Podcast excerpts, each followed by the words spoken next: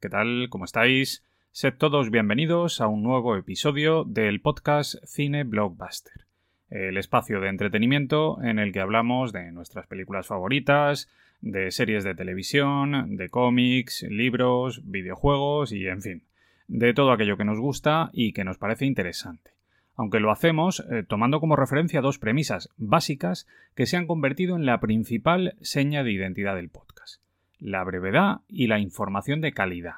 Esto es lo que ofrecemos y esto es precisamente lo que nos diferencia de otros podcasts. Hoy con un programa dedicado a uno de los grandes fenómenos de esta temporada, una de las series más potentes del año que ha encandilado a crítica y público que se ha convertido en un gran referente en lo que tiene que ver con la ficción televisiva en estas últimas semanas y que además ha estado constantemente acompañado por la polémica. Me refiero, por supuesto, a The Last of Us, la estupenda serie de HBO basada en el videojuego homónimo que fue desarrollado en 2013 por la empresa Naughty Dog.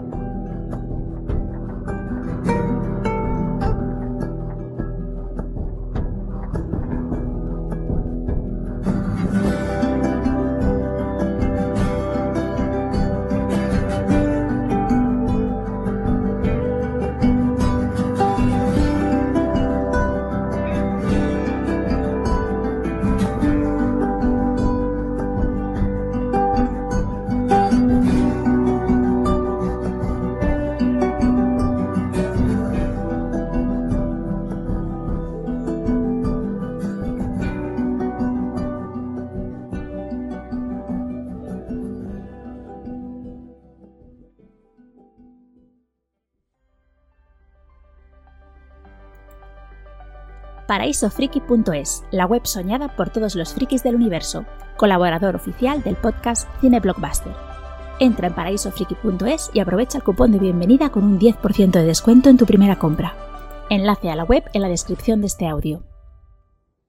Bien, como de costumbre, lo primero que me gustaría hacer es contextualizar un poquito para que la experiencia sonora del podcast sea lo más inmersiva posible. Sin embargo, en este caso, el programa se va a centrar en una serie que se ha estrenado hace muy poquito, hace apenas unos meses, y por eso no tiene demasiado sentido hacer un repaso a los títulos más sobresalientes con los que la serie ha competido durante su emisión, básicamente porque son títulos muy recientes que todos conocemos.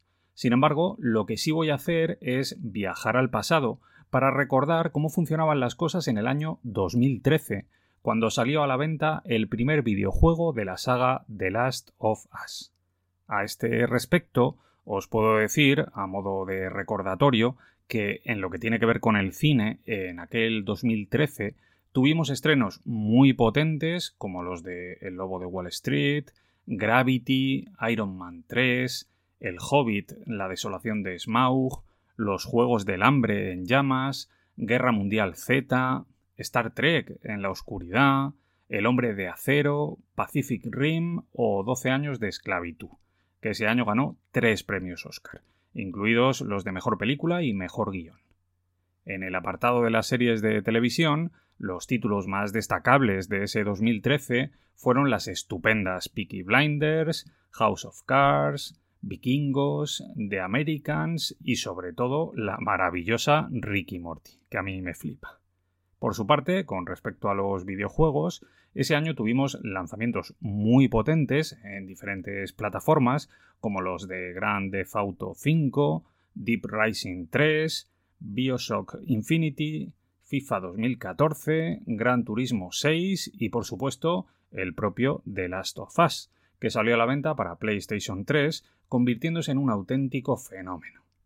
En lo que tiene que ver con la música, en 2013 pudimos disfrutar de temas de gente como Imagine Dragons, Bruno Mars, Pink o Miley Cyrus. Aunque puestos a elegir, yo me quedo con esta estupenda colaboración entre Daft Punk y Pharrell Williams, llamada Get Lucky.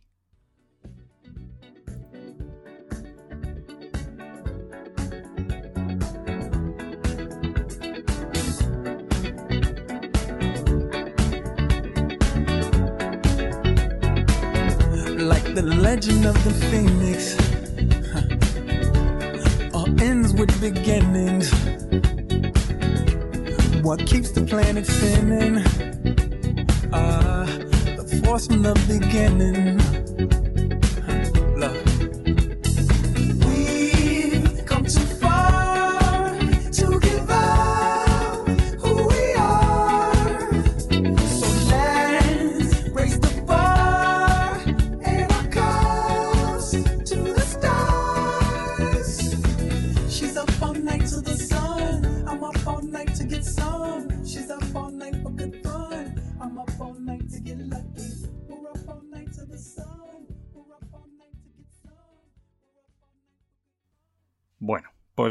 Vamos a empezar.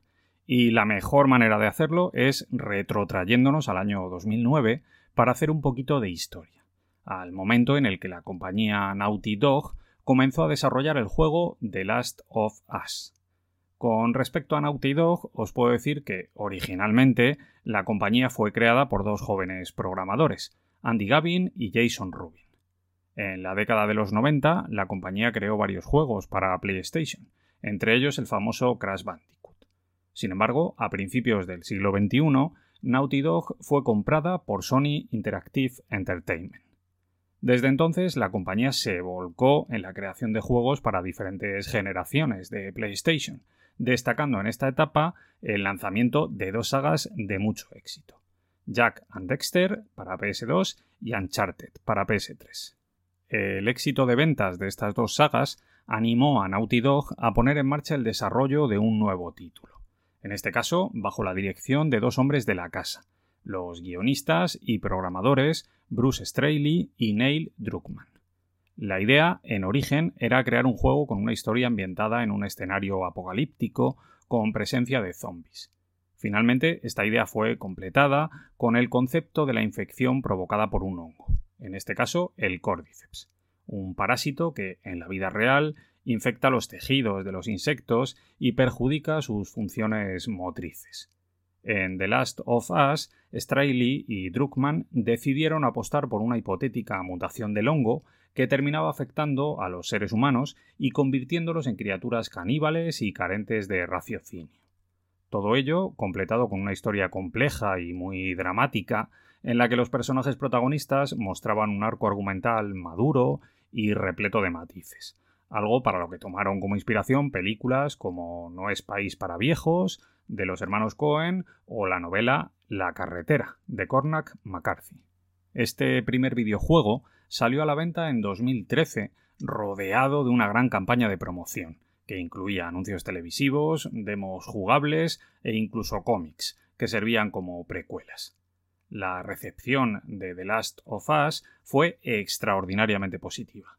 El juego fue un gran éxito de ventas y la crítica elogió el desarrollo de los personajes, la trama, el diseño sonoro y visual y también la valentía de la propuesta a la hora de presentar personajes femeninos y LGTB. Este éxito hizo que en 2020 saliera a la venta The Last of Us Parte 2, en este caso con Neil Druckmann ejerciendo las labores de director creativo en solitario debido a que Bruce Straley había dejado Naughty Dog unos años antes, en 2017 concretamente, y por tanto ya no tuvo participación en esta segunda entrega. El juego fue finalmente lanzado para PS4 y tuvo una recepción mucho menos entusiasta. Es verdad que la crítica especializada hizo una valoración generalmente positiva, sin embargo, los jugadores se mostraron muy divididos. Además, en esta ocasión hubo una sonora polémica debido a la reivindicación que hizo Naughty Dog sobre la condición sexual de Ellie. Una polémica que, por desgracia, viene siendo habitual en los últimos años con todo lo que tiene que ver con el tema de la inclusión. ¿Lo has oído? ¡Corre! ¡Hay demasiados! ¡Correr! ¡Vamos!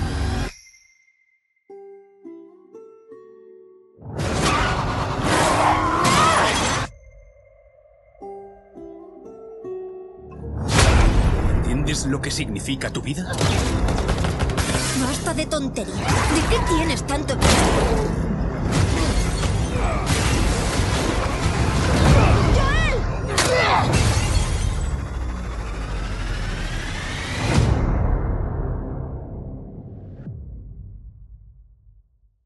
Tras el éxito de los videojuegos, que como os dije antes, se convirtieron en un verdadero fenómeno en todo el mundo, era inevitable que antes o después surgiera la posibilidad de hacer una conversión de The Last of Us al mundo del cine o de la televisión. Y en este caso, los primeros movimientos en este sentido surgieron cuando el propio Neil Druckmann se puso manos a la obra para escribir el guion de una película que iba a contar con la producción del mismísimo Sam Raimi. Este proyecto estuvo en marcha durante algún tiempo, pero no llegó a formalizarse completamente y terminó siendo cancelado. Algo que también ocurrió con un cortometraje animado que iba a ser lanzado por Sony en aquellas mismas fechas, pero que acabó en nada. Todo esto nos lleva hasta 2020, al momento en el que HBO anunció públicamente que había puesto en marcha un proyecto con el que pretendía hacer una serie televisiva que originalmente debía haber sido lanzada en verano de ese mismo año, en 2020.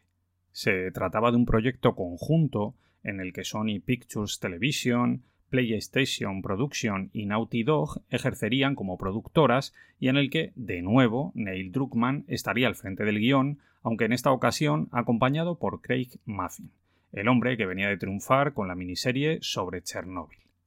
Desgraciadamente, el desarrollo de la serie se vio truncado en aquel 2020 por la expansión de la pandemia provocada por el COVID-19 y esto provocó un larguísimo retraso. De hecho, no fue hasta marzo de 2021 que el programa empezó a dar sus primeros pasos. En este caso, con la confirmación de que Catherine Bagaloff sería el director del episodio piloto. Después de aquello, el equipo se trasladó a Canadá, concretamente a Calgary, en Alberta, el lugar elegido como centro de operaciones para las grabaciones. Aquello ocurrió en mayo de 2021. Con respecto al guion, que como os dije antes fue coescrito entre Neil Druckmann y Craig Mazin, os puedo decir que se tomó como referencia el guion empleado para el primer videojuego, entendiendo que éste tenía material suficiente como para ocupar toda la primera temporada. A este respecto, Mazin dijo que el guion del juego era extraordinario, muy por encima del nivel medio de los videojuegos en esta parcela. Y en alguna entrevista llegó incluso a compararlo con el guion de Lawrence de Arabia. Por eso, para tranquilizar a los fans, insistió mucho en que la serie iba a ser muy fiel al material original y que su trabajo se iba a limitar a complementar o expandir las cosas, intentando mejorar pero sin deshacer nada, tomando directamente diálogos del juego, situaciones e incluso contenido eliminado. También dijo que la estructura de la serie iba a estar basada en la continuidad, evitando, en la medida de lo posible, las historias episódicas. Con respecto al rodaje, bueno, pues formalmente comenzó el 12 de julio de 2021 y se alargó hasta el 8 de junio de 2022. Y como os dije antes, se desarrolló en Canadá, concretamente en lugares como Calgary, Fort Macleod, Canmore o High River. En el apartado musical os puedo decir que los encargados de crear la banda sonora fueron los compositores Gustavo Santaolalla y David Fleming.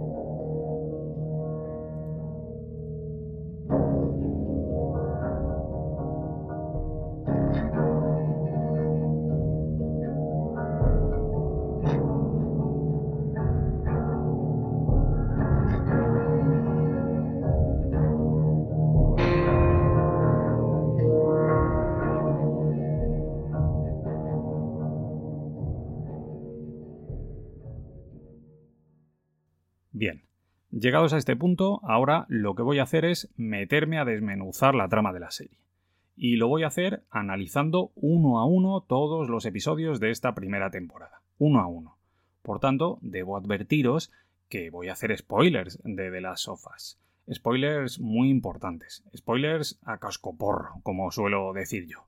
Si todavía no lo habéis visto, si os falta algún episodio, tened esto en cuenta porque no quiero estropeársela a nadie, ¿vale? Dicho esto, ahora ya sí, ahora vamos al lío. Vamos a sumergirnos en la trama de esta primera temporada de The Last of Us. El primer episodio llegó el 15 de enero de este 2023, un primer episodio que llevaba por título Cuando te pierdes en la oscuridad. Todo comenzaba con un estupendo prólogo en el que unos científicos especulaban en un programa televisivo con la posibilidad de que, en algún momento, los hongos evolucionasen y pudieran llegar a infectar a los seres humanos. Un prólogo muy interesante y tremendamente efectivo que servía para meternos en contexto.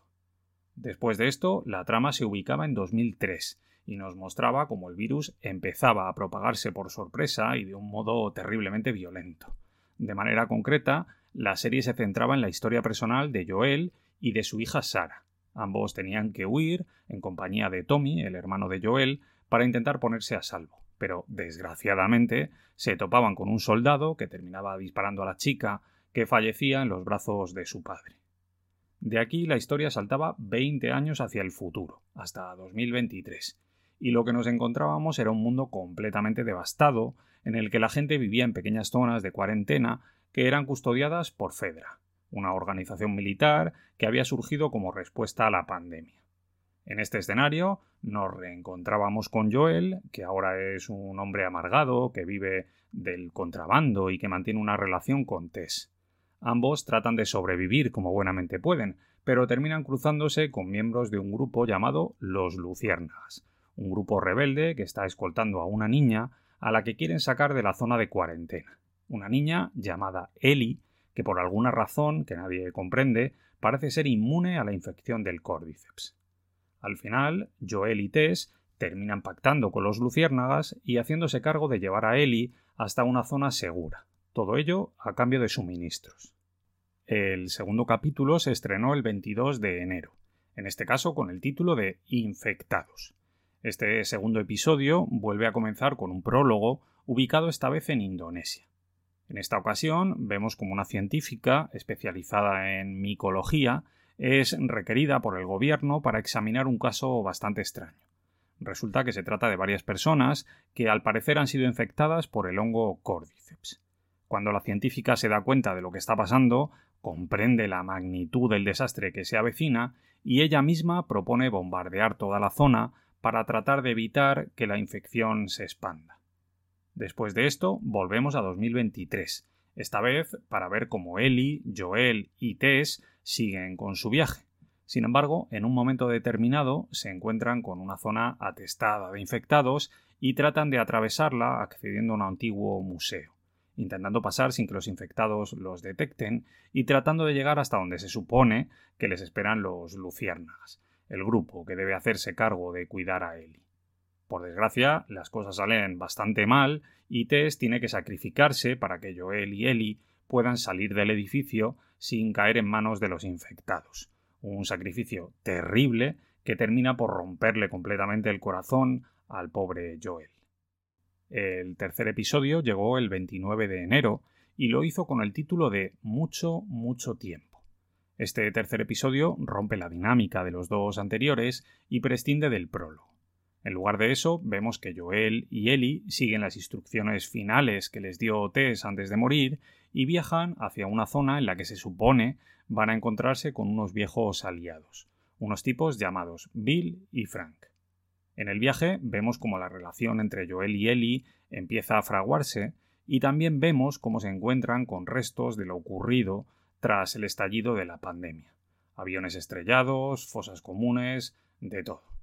Después el episodio nos muestra un larguísimo flashback que empieza en 2007 y en el que vemos como Frank y Bill se conocen. Uno es un paranoico que vive solo en un pueblo abandonado y el otro es un vagabundo que trata de sobrevivir como buenamente puede. Entre ellos surge enseguida una preciosa relación de pareja que se va fraguando con el paso de los años y que termina en el momento en el que ambos deciden quitarse la vida ante el avance de una enfermedad degenerativa que está afectando gravemente a Frank. Joel y Ellie llegan a la casa donde viven Frank y Bill un tiempo después, y allí descubren una carta que Bill le dejó a Joel donde le dice que coja todo lo que necesite. Así que Joel y Ellie se hacen con una furgoneta y con varias armas y ponen rumbo a Wyoming.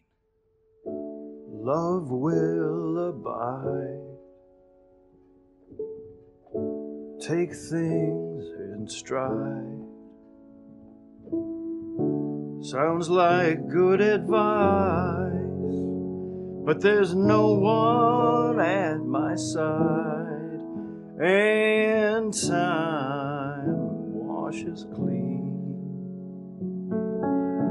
love's wounds unseen. El cuarto episodio se estrenó el 5 de febrero. Se trata de un episodio titulado Por favor, no me sueltes la mano, y en él nos reencontramos con Joel y con Ellie, que están viajando a través de Missouri. En un momento determinado se ven obligados a tener que tomar un atajo, atravesando las ruinas de Kansas City, pero al hacerlo caen en una emboscada y se ven obligados a matar a varios bandidos y a tener que cobijarse en un edificio abandonado. Aquello hace que se conviertan en presas en una cacería liderada por Caitlin, que es la líder de la organización que controla la ciudad. Esta búsqueda se alarga por todo el capítulo y obliga a que Joel y Ellie tengan que esconderse en diferentes lugares. Sin embargo, el capítulo termina con la aparición de un tipo llamado Henry, que también se esconde y que va acompañado de su hermano Sam, un niño pequeño. El quinto episodio se titula Resistir y sobrevivir, y comienza justo donde terminaba el cuarto, con el enfrentamiento entre el dúo formado por Henry y Sam contra Joel y Ellie. Sin embargo, rápidamente Henry propone una colaboración que Joel se ve obligado a tener que aceptar, aunque no le hace ninguna gracia. Y de este modo, los cuatro tratan de escapar de la ciudad utilizando unos túneles subterráneos. Sin embargo, cuando logran salir de los túneles, el grupo es atacado por un francotirador que les retiene mientras llegan los hombres de Kaylin. Sin embargo, cuando todo parece perdido, de repente se produce la súbita aparición de una numerosísima multitud de infectados que rompe el suelo y emerge de las profundidades. Esta escena la verdad es que es la hostia. Probablemente se trata de uno de los momentos más impactantes de toda la serie. Desde luego es súper espectacular. El caso es que, tras huir, Sam le confiesa a Ellie que ha sido mordido por un infectado. La pobre Ellie intenta usar su sangre para curar a Sam, pero a la mañana siguiente el niño se ha convertido en un infectado y ataca a Ellie, obligando a que sea Henry quien tenga que matarlo. Después, al darse cuenta de lo que ha hecho, el mismo Henry termina quitándose la vida. El sexto capítulo se estrenó el 19 de febrero, con el título de Familia. En este caso, vemos que han pasado tres meses desde los eventos que vimos en el episodio anterior. Joel y Ellie llegan ahora a Jackson, una ciudad amurallada ubicada en Wyoming, donde se reencuentran con Tommy. Al llegar allí ven que la ciudad está muy bien establecida y que Tommy se ha casado con María, que incluso está embarazada.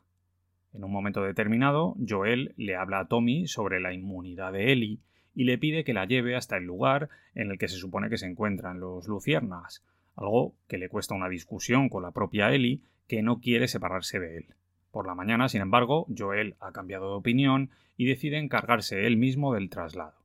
Pero tras un largo viaje a caballo, descubren que los luciérnagas se han marchado y para colmo son atacados por unos bandidos que terminan hiriendo de gravedad al propio Joel.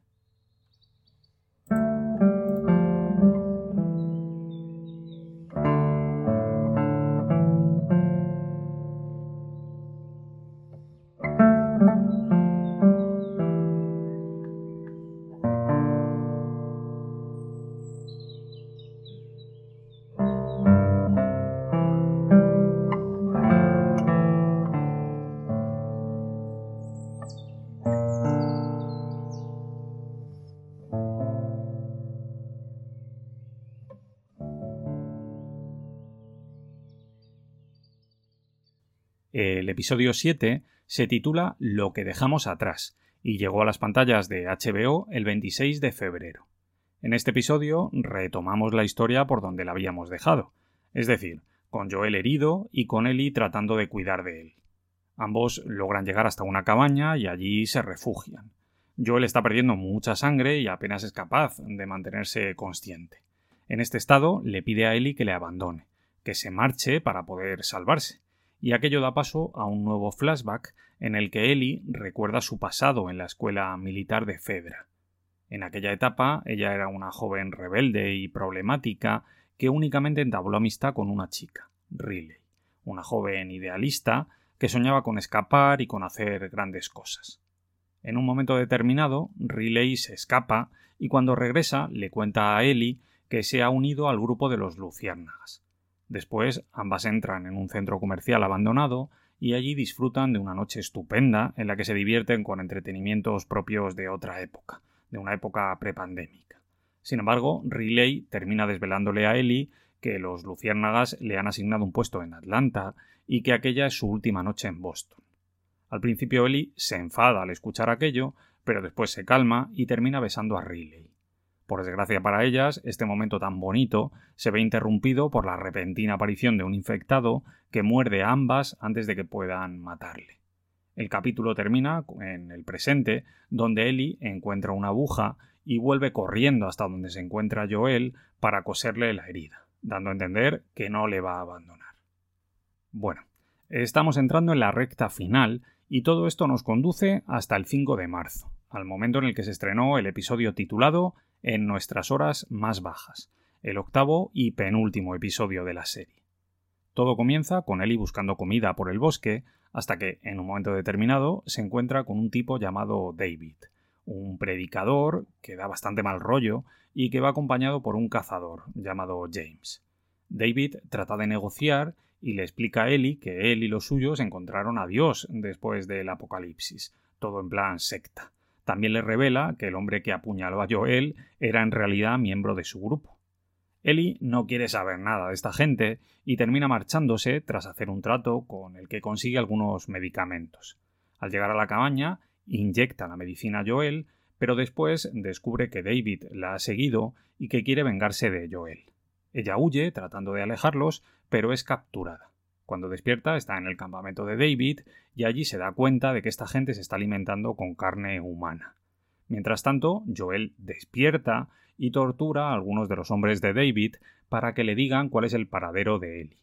Al final vemos como David y James intentan matar a Ellie para convertirla en alimento, pero ella se escapa y acaba con ellos. En la última escena del capítulo, Joel se reencuentra con Ellie y ambos se abrazan mientras se alejan.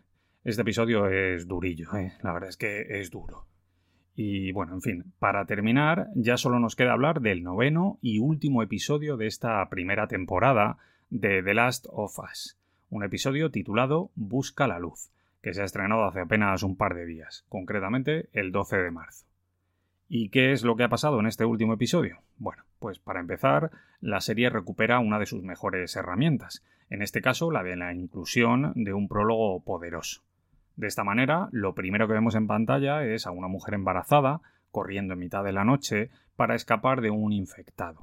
La mujer se llama Ana, está embarazada y se cobija en una cabaña. Sin embargo, el infectado logra llegar hasta ella y la ataca.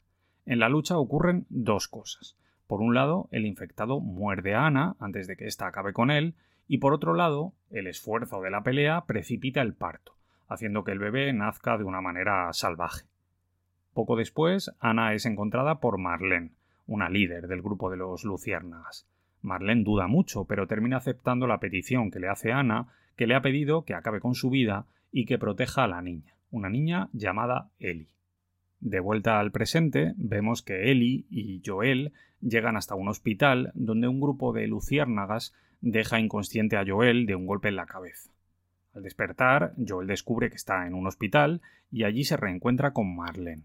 Entonces ella le explica que los médicos están haciendo una cirugía a Ellie para intentar obtener una cura contra el córdiceps. Pero hay algo más. Esta operación implica necesariamente la muerte de la propia Ellie, algo que Joel no acepta de ninguna de las maneras. La cosa se va de madre y Joel termina matando a un montón de soldados y salvando a Ellie en el último momento cuando está ya en el mismísimo quirófano. Sin embargo, antes de que puedan salir del hospital, Marlene los intercepta y esto provoca que Joel tenga que matarla.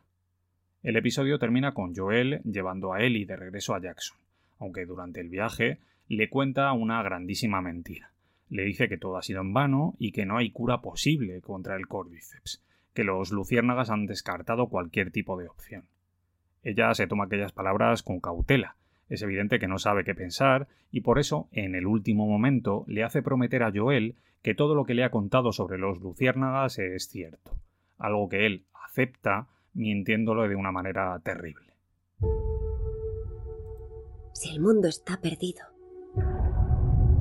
¿para qué seguir? Tú no has visto el mundo. No lo entiendes. Sigues por tu familia. ¿Yo no soy tu familia? No. Eres mercancía.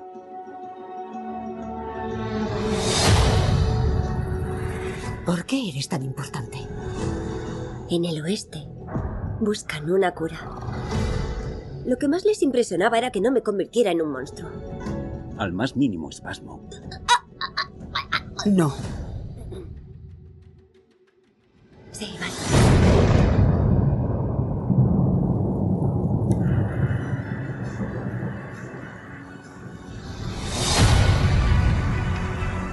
Vas a venir conmigo, harás lo que te diga cuando yo lo diga. ¿Algún consejo sobre cómo ir al oeste? Sí, id al este. Si has llegado hasta aquí, ya sabes lo que hay fuera. No vais a asustarnos. A él sí.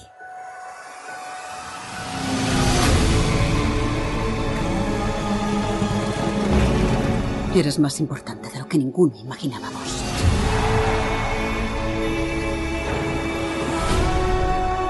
Vigila bien en quién confías. Aunque no seas su padre, lo eras de alguien. ¿Confías en mí?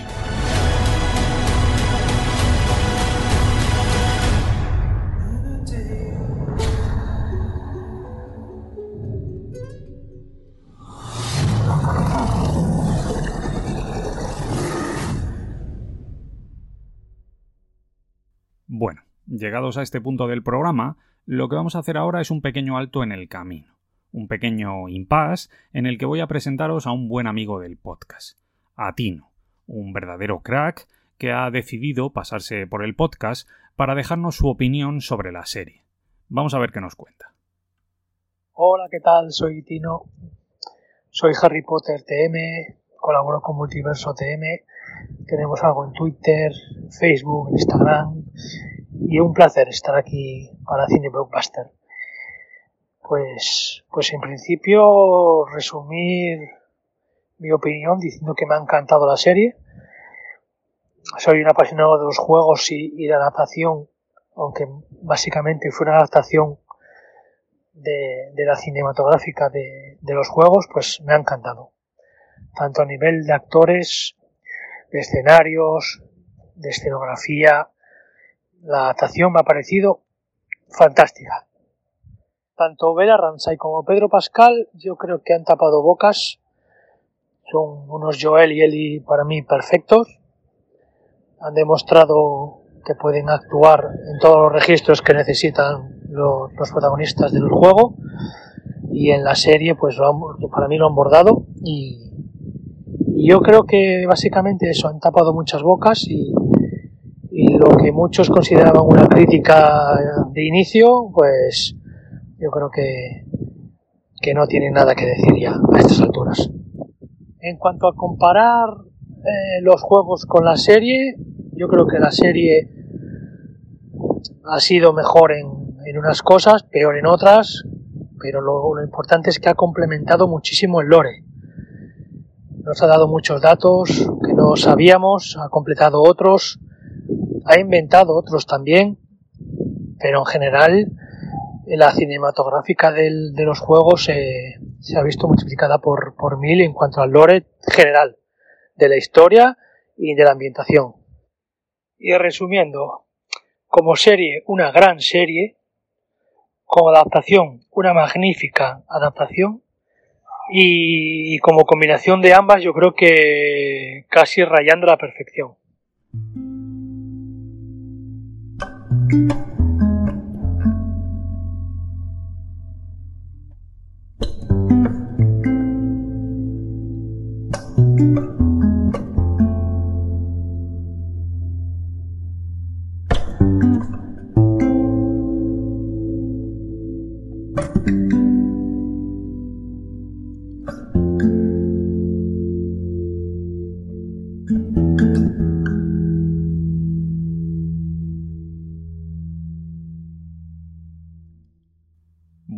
pues ahora seguimos avanzando y como siempre el siguiente paso es hablar un poco acerca de los nombres que forman el equipo técnico de la serie. En este caso, empezando, como no podía ser de otra manera, por el creador de la serie, el amigo Neil Druckmann, un hombre nacido en Israel en 1978 y que ha desarrollado casi toda su carrera en el mundo de los videojuegos, como programador, guionista y productor. Druckmann ha trabajado en juegos como Jack, Uncharted, Uncharted 2, Jack and Dexter y por supuesto en la saga The Last of Us. Además de todo esto, en 2018, Druckmann pasó a ser vicepresidente de Naughty Dog y en 2020 ascendió hasta el puesto de copresidente de la compañía. Con respecto a la serie, os puedo decir que la labor de la escritura del guion recayó en Craig Mazin, una labor compartida con el mencionado Neil Druckmann. Mazin es un guionista y director neoyorquino, nacido en 1971, que tiene a sus espaldas una carrera bastante corta e irregular. Entre sus trabajos más conocidos tenemos los guiones de Scary Movie 3 o Resacón en Las Vegas 2. Además, fue productor ejecutivo de una película titulada Escuela de Pringaos y director de Super Hero Movie, que se estrenó en 2008. Aunque lógicamente su trabajo más reciente es la miniserie Chernobyl, un programa creado para HBO en 2019 en el que él fue guionista y creador. Una miniserie que se convirtió en un verdadero fenómeno, ganando multitud de premios en todo el mundo y alcanzando los primeros puestos en todos los rankings de valoración. Con respecto al reparto, bueno, pues el primer nombre del que voy a hablaros es el de Pedro Pascal, el gran Pedro Pascal, un actor chileno con mucha personalidad que está arrasando en los últimos años y que se ha convertido en uno de los actores más famosos de todo el planeta. Pascal comenzó su carrera en series de televisión estadounidenses como Buffy cazavampiros, The Good Wife, Homeland o El Mentalista. Sin embargo, sus dos papeles más importantes llegaron gracias a Narcos y a Juego de Tronos. A partir de aquí dio el salto al cine con pelis como Kingsman, El Círculo Dorado, la segunda parte del Protector, Triple Frontera o Wonder Woman 1984. Aunque, lógicamente, sus dos grandes papeles son los de Din Djarin en The Mandalorian y el de Joel, precisamente aquí, en The Last of Us. Junto a él, como coprotagonista de la serie, tenemos a la joven Bella Ramsey, una actriz británica, nacida en 2003, que debutó en la serie Juego de Tronos interpretando a la carismática Liana Mormon y que a partir de ahí ha venido alternando trabajos en cine y televisión como la serie La peor bruja, estrenada en Netflix, la comedia Holmes and Watson o el biopic sobre Judy Garland. Poco más, ¿eh? Porque en realidad esta chica es todavía muy jovencita. Si no me equivoco, tiene apenas 20 añitos, así que aún le queda toda la carrera por delante. Y junto a ellos, completando el casting, tenemos a Gabriel Luna y a Ana Torp. Gabriel Luna es un actor tejano, de ascendencia mexicana, que nació en 1982 y al que hemos podido ver en series de televisión como Prison Break, True Detective o Agentes de Shield, y también en pelis como Terminator 6, Destino Oscuro.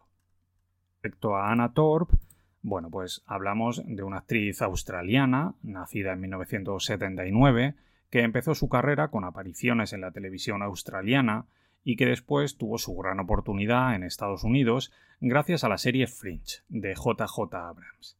A partir de ahí la hemos podido ver en otros títulos como la miniserie The Pacific o la estupenda Mindhunter, la serie de Netflix protagonizada por unos agentes del FBI que entrevistan a diferentes asesinos en serie que están encerrados en prisión para crear perfiles psicológicos. Esta serie la verdad es que era cojonuda, ¿eh? es una lástima que solo tuviera dos temporadas.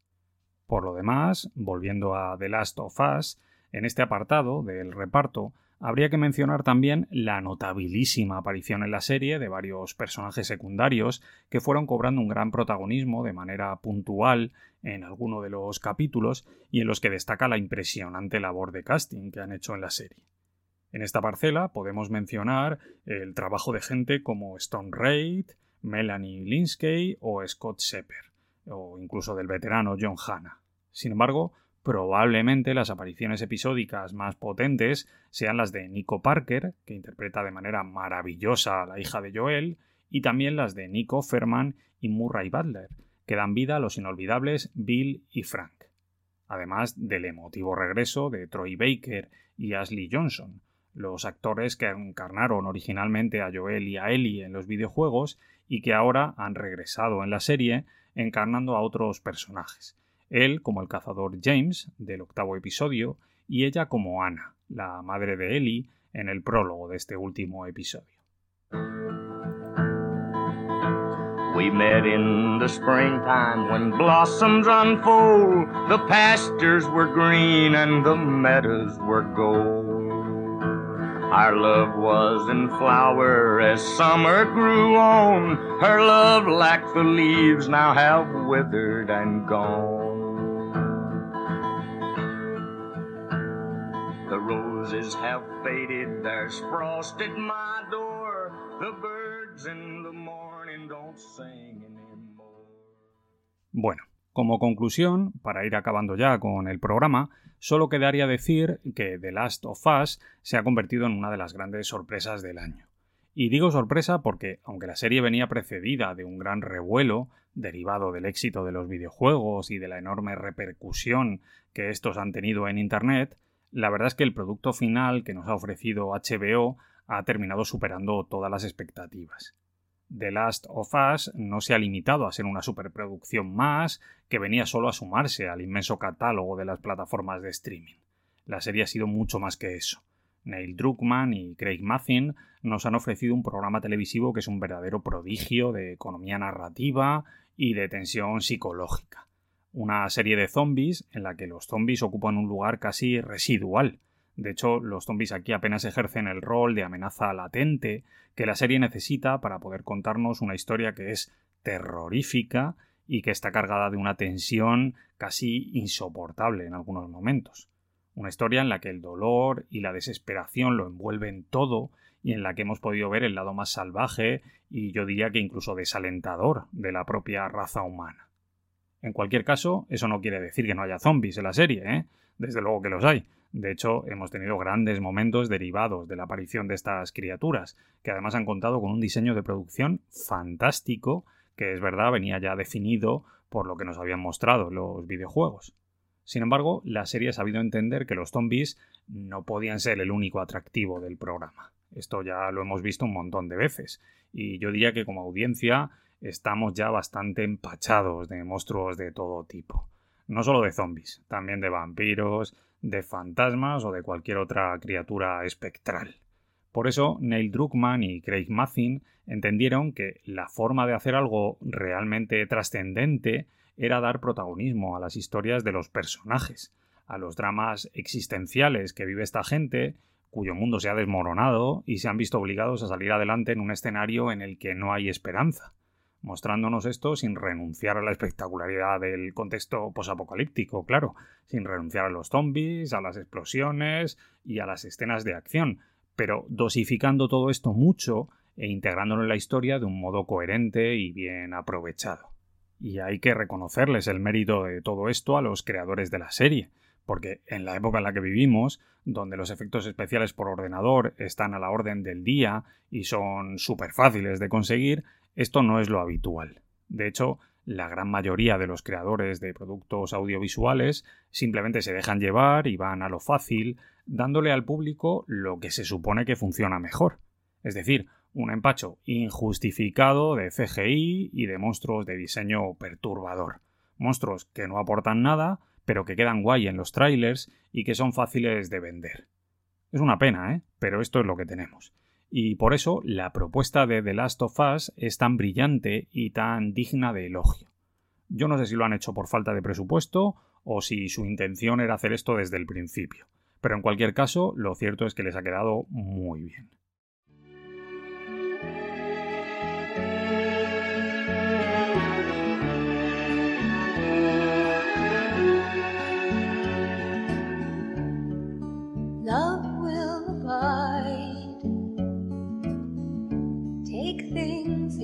Stride. Sounds like good advice, but there's no one in my side and time washes clean. Love's wounds unseen.